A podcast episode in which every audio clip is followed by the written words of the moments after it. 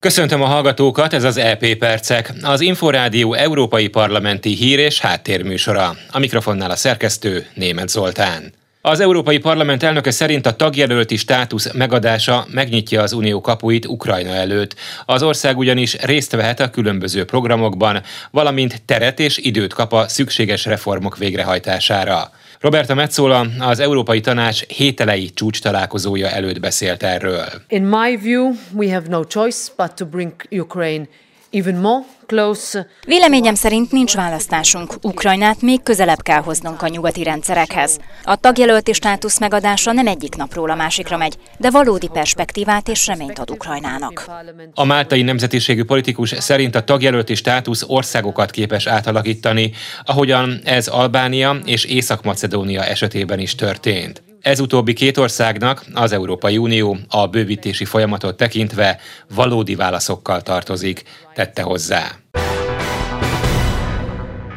A Gazdasági és Monetáris Bizottság, valamint a Környezetvédelmi Közegészségügyi és Élelmiszerbiztonsági Bizottság szakértőkkel nyilvános meghallgatást tartott arról a bizottsági javaslatról, hogy bizonyos feltételek mellett az egyes gáz és atomenergiával összefüggő tevékenységeket az éghajlatváltozás mérsékléséhez hozzájáruló átmeneti cselekvések közé sorolja. Ez az úgynevezett taxonómia rendelet. A két bizottság várhatóan június 14-én szavaz a javaslat esetleges megvétózásáról.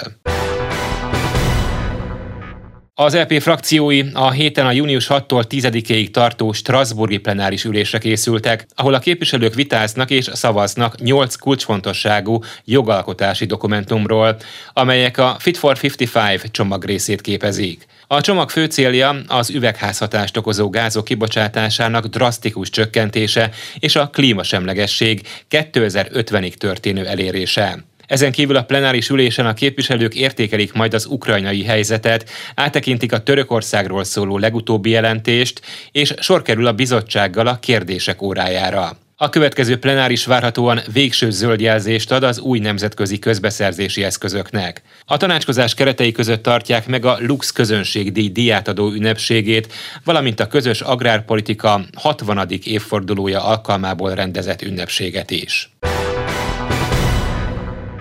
Manfred Webert választották keddeste az Európai Néppárt elnökévé a párt Rotterdami kongresszusán. A tisztújító kongresszuson a Bajor Keresztény Szociális Unió színeiben politizáló Weber, akit 2004-ben már az EPP parlamenti frakció vezetőjének választottak, egyedüli jelöltként indult a párt család vezetői posztjáért, és a voksok 89%-át kapta. A kongresszuson magyar részről jelen volt az EPP magyar tagpártjának, a KDNP-nek a küldöttsége, többek közt Hölvényi György európai parlamenti képviselő is. Ez egy lehetőség. Lehetőség akkor, hogy a különböző erővonalakat képes Manfred Weber egyesíteni, illetve hát hogy mondjam, tehát politikai, európai politikai szintéren ezt sikeresen megjelenteni. Ennek a lényege, hogy az eddigiektől eltérő, valóban csak az EPP-nél fölismerhető karaktert kell adni. Tehát nem lehet az, hogy minket tematizáljanak, sokkal inkább nekünk kell tematizálni, ettől még ma sajnos az utóbbi éveket visszatekintve is messze vagyunk. Ilyen témák lehetnek Európa biztonsága, ilyen témák lehetnek az európai demográfiai helyzet, az európai kis- és középvállalkozások versenyhelyzete, a nagy nemzetközi multinacionális cégek mellett, illetve szemben. Nem szembeállítom, de hát az nyilván az érdekek különbözőek. Tehát nagyon sok olyan téma van, ami a néppártnak a sajátja lehet, és a sajátja is volt. Ezeket kell tulajdonképpen 21. századi módon visszaszerezni, enélkül elképzelhetetlen egy 2024-es sikeres választás. Az Európai Néppárt adja az Európai Parlament legnagyobb frakcióját, de a jobb-közép unió pártok vereséget szenvedtek a legutóbbi német választásokon, és a pártcsaládhoz tartozó francia konzervatív erő nem tudott sikert aratni a francia elnök választáson, így a 27 Európai Uniós tagállamból csupán 8-at vezetnek néppárti politikusok.